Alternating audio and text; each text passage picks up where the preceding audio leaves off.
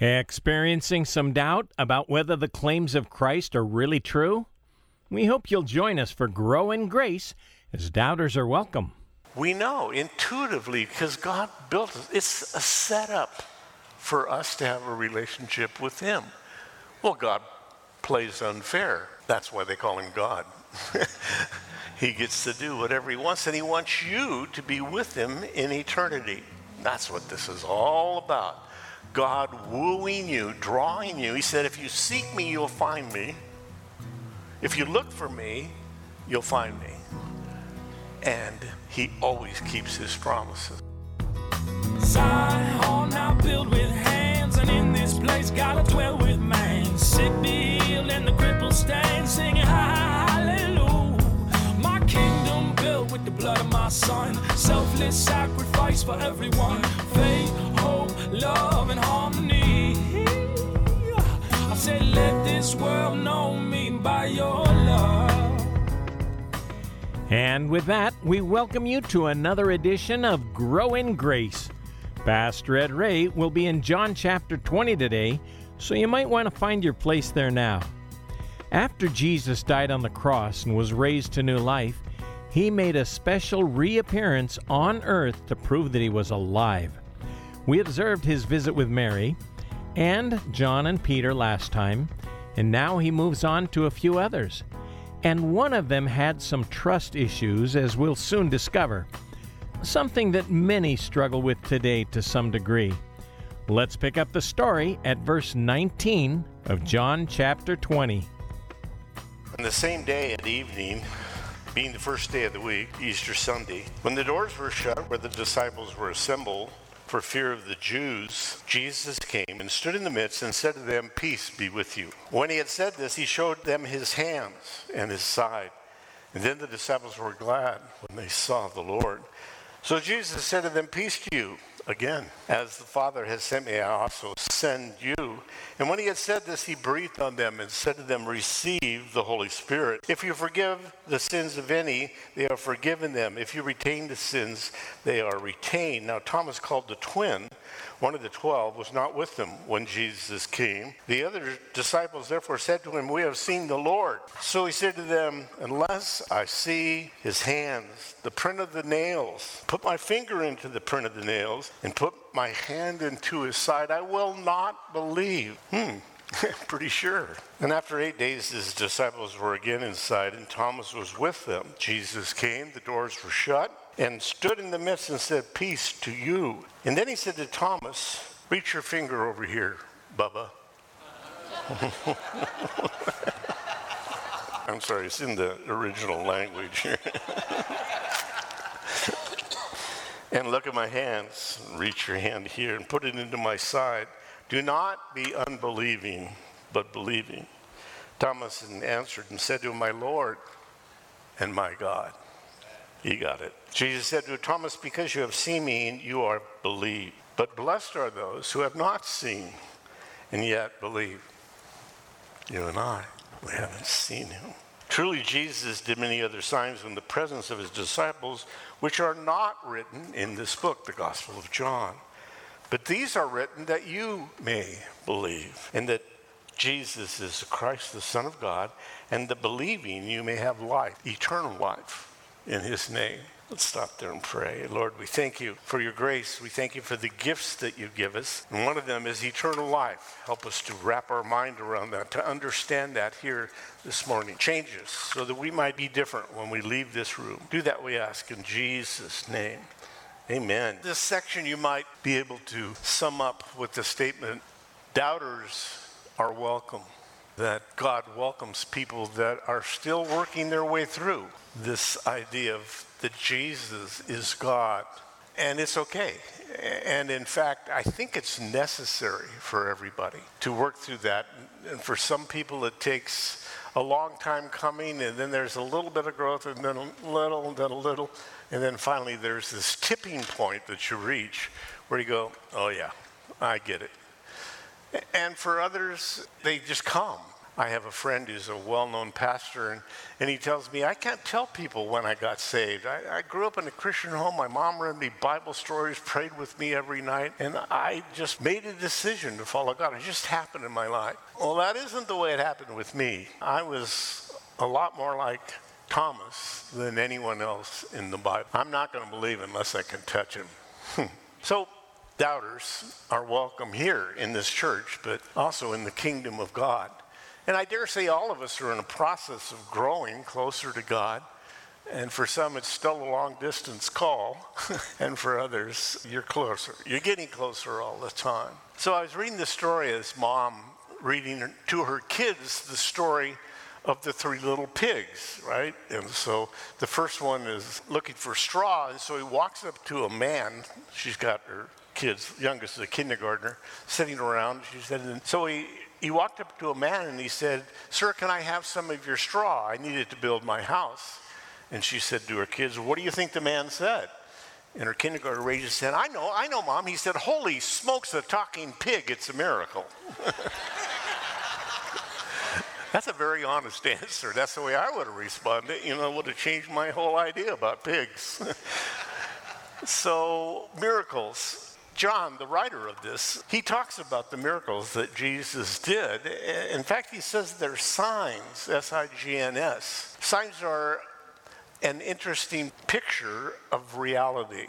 They lead us towards reality. The sign isn't reality, it's just pointing to something that's a greater reality. A sign up the street says the I 10 freeway. It's not the I 10 freeway, but it represents that crazy place that we all drive out there where our prayer life is growing all the time. So signs point to a greater reality. And John says the miracles of Jesus were done for that, that it would point us to a greater truth, a greater reality. So this day, has already gone on for a while that we're breaking into the story with. And you'll remember the Uh, Mary comes to the tomb early in the morning, still dark, and she comes with some other ladies, and they were surprised to see that the stone was rolled away. And they walked up and looked in, and, and they left not believing.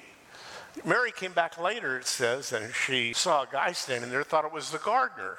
And she walks up to him and says, What'd you do with the body? She's looking for a body. She's not looking for a resurrected Jesus. She saw him dead watched him put it in, put him and his body in the grave. So she said, What'd you do with the body? And he turns, it's Jesus, and he says, Mary or Miriam. And something in his tone of voice, something personal between her and him, she said, My Lord and my God. And she hits the dirt and grabs his heels. And he said, Mary, Mary, back off. I haven't yet gone to heaven. She was the first unbeliever. She came not believing that he had risen from the dead. She says, He's not alive. But then she met him. The same thing would happen later when Peter and John hear from her that the grave is empty and Jesus has risen. Well, they run to the grave, and Peter is second because John's younger and, and lighter, and Peter's a little heavy in his feet. But John runs and looks in, and it says, and he looked and he saw, and he backed out. He didn't believe. Different Greek word. Peter comes and he looks in and he sees the cloth, the way it's laying. Evidently, the body had just lifted up through the wrappings, you know, like a cocoon. And it wasn't unwrapped, it was just, it came up.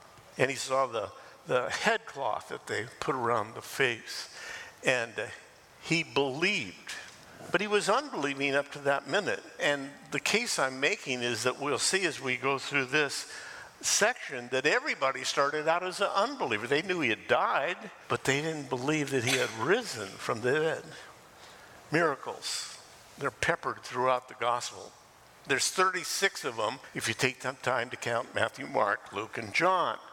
36 of them that are described in detail, but there's a whole lot more that we're not told exactly how they worked. For example, in Matthew chapter 8, verse 16, it says, And when evening had come, they brought to Jesus many who were demon possessed. And he cast out the spirits with the word and healed all who were sick. All? That's a very intriguing statement. How many is all? We're not told. Mark chapter 1, almost the same thing, verse 13. The whole city was gathered together at the door, and he healed many who were sick with various diseases and cast out many demons. Well, how many is how many? Is it 50? Is it 75? Is it 100? Dr. Luke writes in Luke chapter 4, verse 40.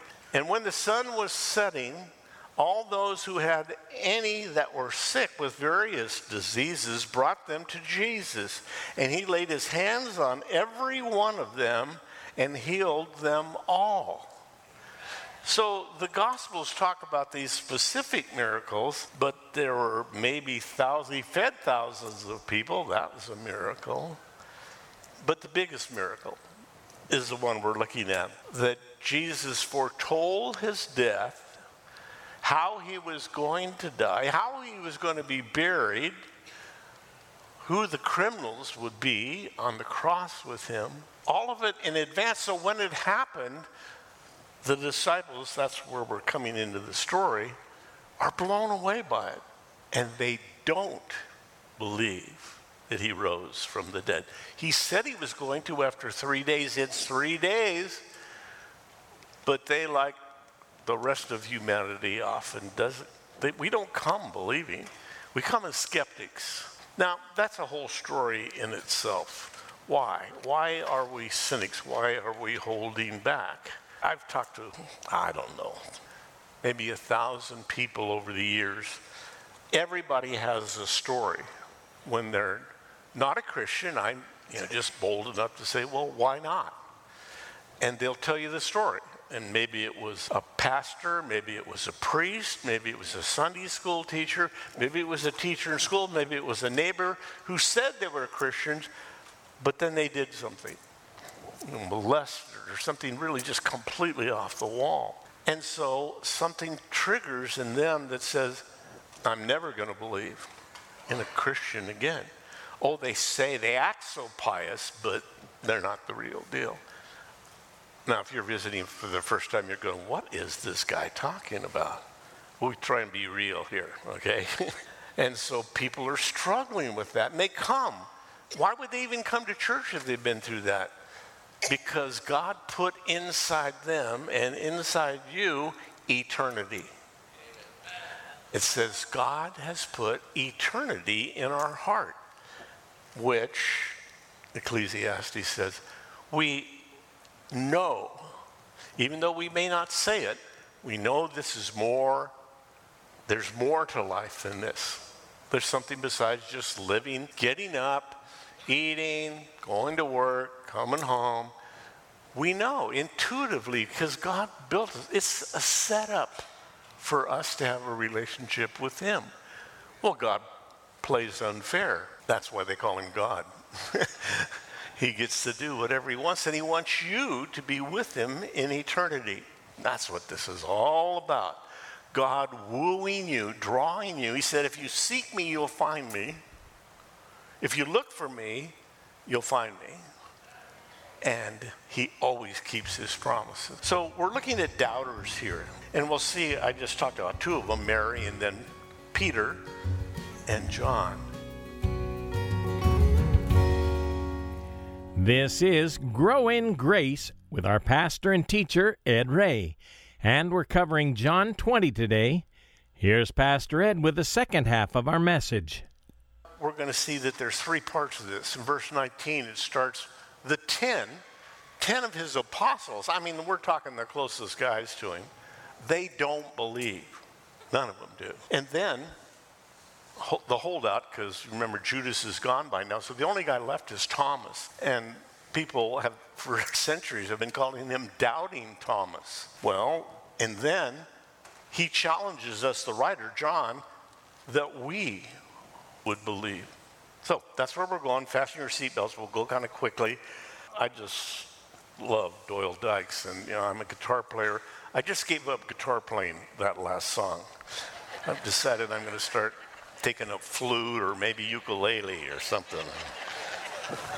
I think he's from another star system. I don't think he's human. Okay, so first of all, verse 19. Then, the same day, Resurrection Sunday, first day of the week, when the doors were all shut, and in the Greek language, it means continually, it's a perfect tense. It means they were shut, locked, and they stayed that way all the way through this story. The disciples were assembled, they all came together for fear of the Jews. They didn't come for a prayer party. This was not a prayer meeting. They were there because they were afraid the same things about ready to happen to them that happened to Jesus. Roman soldiers are going to break through, put us in chains, and hang us up on crosses on top of Golgotha. So, for fear of the Jews, not because they believed, Jesus came and stood in their midst. Pop, all of a sudden. Now, that had to be a little bit disquieting. You know, you're sitting around at a table with a bunch of guys, there's an empty chair, and you talk to the guy on your left, and suddenly you look, there's Jesus. He doesn't announce, you know, there's no trumpet blast, I'm coming. No, he just shows. So suddenly he's there, out of nowhere. He's in the middle of them. And I love he says to them, peace. Because I'm thinking they're all freaked out.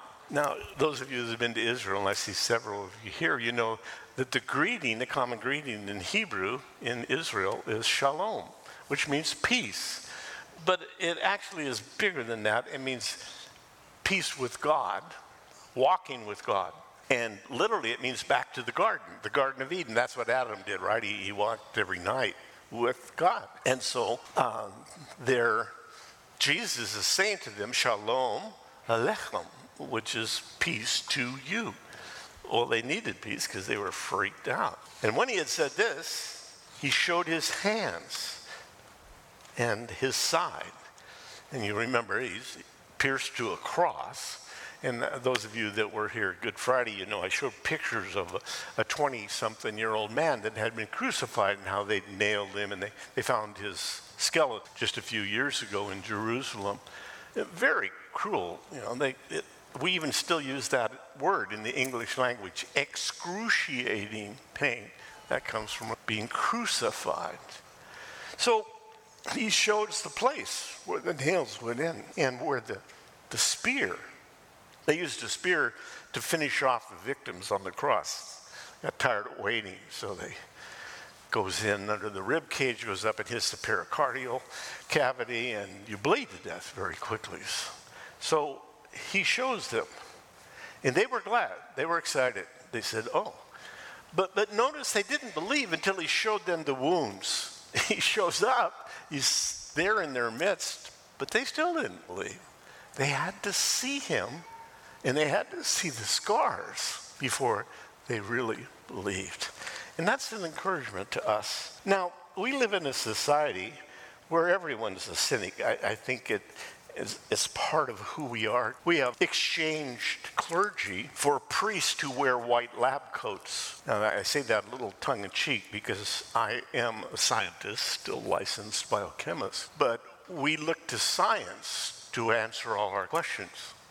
That's really naive because scientists are just like you and we're wandering around trying to figure out how this thing works this body, this life, this earth, chemistry, physics, all that sort of stuff. Well, I was, uh, maybe you saw this week that there's an outbreak of polio in uh, Bahrain, and it's also in South America. Why? Because people after COVID don't trust vaccines anymore. And so they're not allowing their children to get the Salk vaccine most of you know that name. His name was Jonas Salk. He's a biochemist, brilliant man who came up with the first working. And it saved countless lives. I mean, tens of thousands. We know polio leaves a lot of kids crippled. It locks up your lungs. You can't take a breath. Your diaphragm is locked, and, and you. So Salk did something that nobody else could do. They were trying to build a vaccine to keep these kids from dying in the 50s. 1952, he comes out with a vaccine that's built on dead viruses. You see, polio, myelitis is common.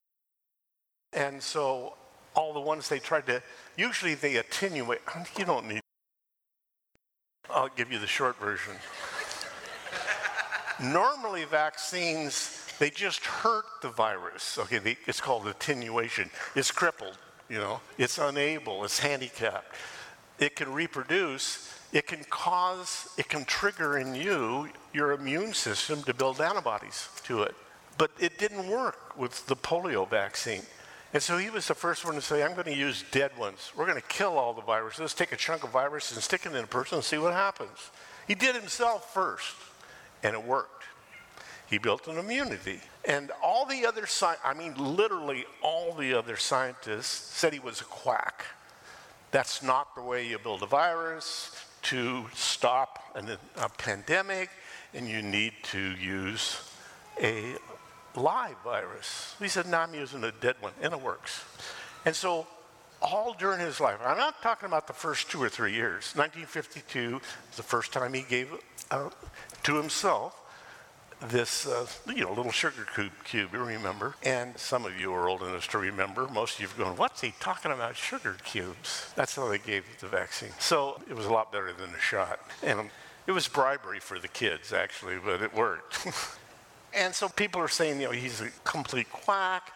And, you know, you think it's been weird with COVID. It was completely 100% worse with the polio vaccine.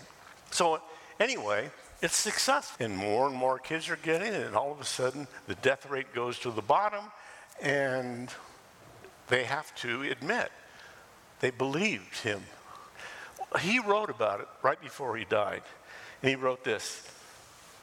It's called the nature of unbelief and skepticism, but it works for what we're talking about. He said, First, people will tell you that you're wrong, just plain wrong, it won't work. Then, they will tell you, well, you are right, but what you're doing really isn't important. And then after it's worked for a while, thirdly, they'll admit that you are right and that what you're doing is very important, but after all, they knew it all the time. so that's the way I was with Christianity. You know, oh, that's not important. That'll never work. To well, maybe it could work to, oh my goodness, there is a God. And he talks to me. What am I going to do about that? I've got to do something. So, unbelievers have stories, things that lock them up against Christianity, real issues. You know, they're not slight things. I'm, I'm saying I understand. You don't want anything to do with those crazy people who are religious. Then why are you here? Because God is calling you. He's pulling you. You're in the right place. We're glad you're here. That you don't come all the way yet, that's fine. But you need to, because God says you have to have belief. You have to have trust. Same word. You must believe, you must trust, you must have faith. This is the way he says it in the book of Hebrews, chapter 11, verse 6. But without faith, it is impossible to please him. Let me say it, the same thing, slightly different way. Without belief, it is impossible to please Him. Thanks for joining us for Grow in Grace with Pastor Ed Ray. We're going through the Gospel of John together from start to finish. For a CD copy of today's message, just call 844 77 Grace. That's 844 77 Grace or you can listen online at thepackinghouse.org. You'll find an archive of past radio programs there too, which comes in handy should you miss a message on the radio. Go to thepackinghouse.org and look for our radio page. You know, it takes a team to bring Grow in Grace to you, and we look to our listeners to help make all of this possible. We have an exciting resource to tell you about. It's True Spirituality by Francis Schaeffer. After serving the Lord as a pastor for many years, Francis began to wonder if Christianity really made a difference in people's lives. True spirituality, you could say, is the result of his effort to re examine his faith. And if you want to discover what true spirituality looks like in everyday life, this is the book for you. We'll send you a copy when you support Grow in Grace today with a gift of any amount. And as you give, you'll be helping many others around the country and around the world to grow in grace as well. Just give us a call, 844 77 Grace. That's 844 77 Grace. And we want to hear from you, even if you're not in a position to be able to give, whether it's a word of encouragement, a comment related to the study, a question, or a prayer request. Email us today at packinghouseradio at AOL.com. That's packinghouseradio at AOL.com.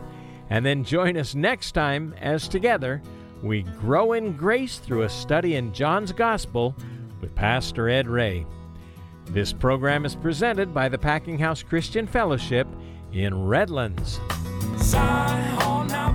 Hands, and in this place gotta dwell with man. Sick and the crippled stand, singing hallelujah. My kingdom built with the blood of my son, selfless sacrifice for everyone. Faith, hope, love, and harmony. I said, let this world know me by your